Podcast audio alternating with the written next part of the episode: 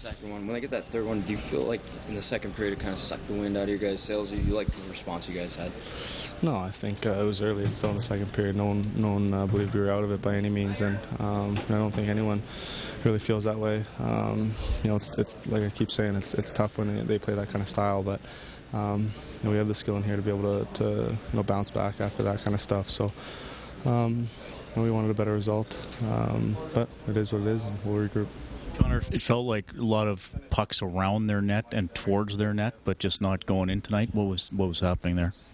Yeah, maybe a little bit of puck luck. I think uh, you look at uh, that second period, especially that little spur we had. Um, you know, maybe that that goal uh, that, that they disallow goes in, and um, you know, and and, and uh, a little bit further, if you look at the power play, if you know a couple of those go in, or um, you know, it's a different game. So uh, it's tough, but like you keep saying, we'll learn from it, uh, just like we do every night, and um, we'll take the good, uh, you know, for what it is, and, and the bad, and, and learn from that. So.